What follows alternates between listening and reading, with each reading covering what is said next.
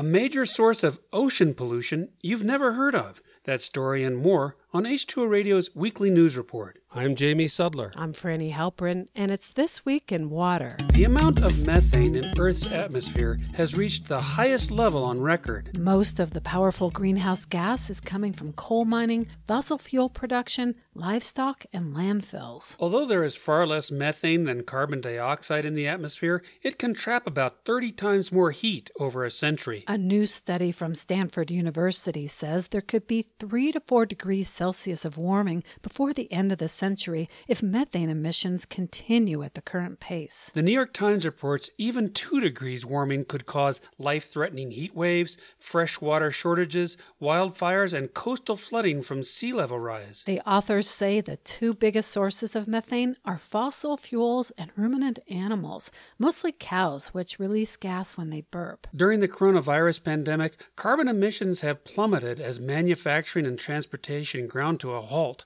but releases of methane did not, because, as the lead author notes, we're still heating our homes and buildings, and agriculture keeps growing. Curbing methane will require reducing fossil fuel use and controlling fugitive emissions from leaky pipelines and wells. Meanwhile, the New York Times also reports that oil and gas companies are filing for bankruptcy at a fast pace, possibly without setting aside funds to restore abandoned wells or repair leaking pipelines.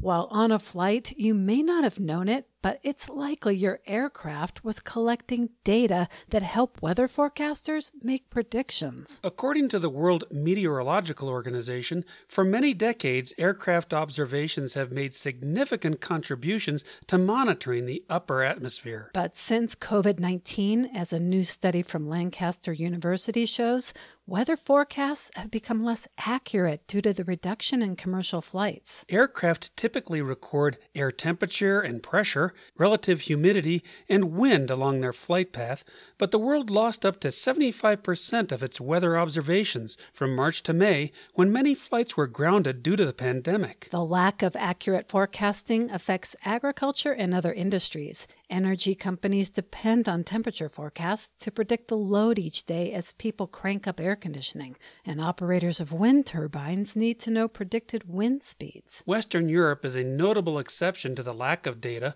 probably because it has a densely packed network of ground weather stations along with weather balloons to compensate for fewer airplanes.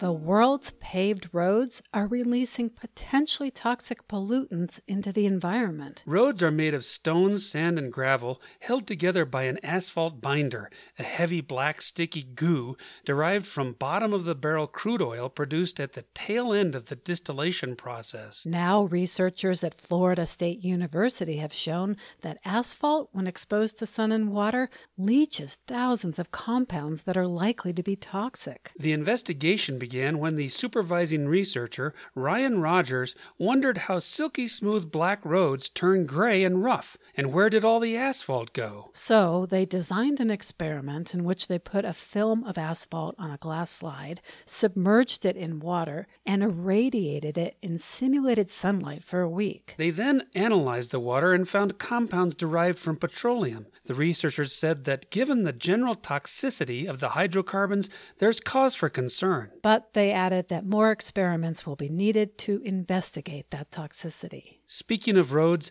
when vehicles travel down streets or highways, their tires and brakes shed tiny plastic particles, much of which ends up in the oceans. A new European study concludes that more than 100,000 tons of microplastics from tires are deposited in the seas every year, the equivalent of dumping 11 million tires directly into the ocean. In addition, more than 44,000 tons come from brake particles. The research suggests that windborne microplastics are a bigger source of ocean pollution than rivers, the route that has attracted most attention to date. The Conversation reports that tire and brake particles fall on remote ice and snow areas and may increase their melting as dark particles absorb the sun's heat. The problem is likely to get worse before it gets better, as electric cars become more common. They are normally heavier than conventional vehicles, leading to more wear on tires and brakes.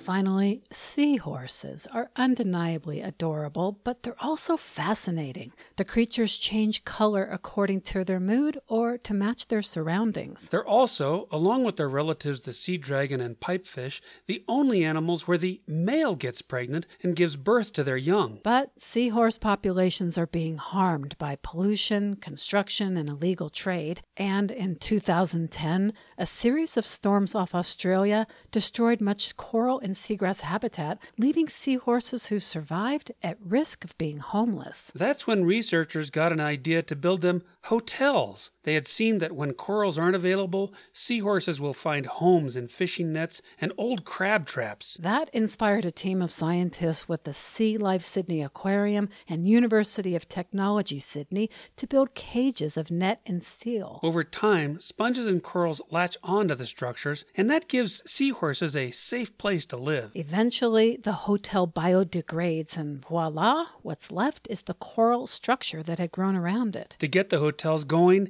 in late 2019, the team caught 8 pairs of seahorses and brought them to the aquarium to breed. As Deutsche Welle reports, this past May, they released 90 youngsters into cages in Sydney Harbour. The researchers say that by October or November, the seahorses will be old enough to mate and reproduce, and they hope that when they do, they might also breed with the wild population. With seahorses worldwide facing habitat loss, similar projects have sprung up in Greece and South Africa. Yes, the Seahorse Hotel is now a chain. No word yet on whether Wi-Fi is included. That's it for this week in water. We'll catch you next time.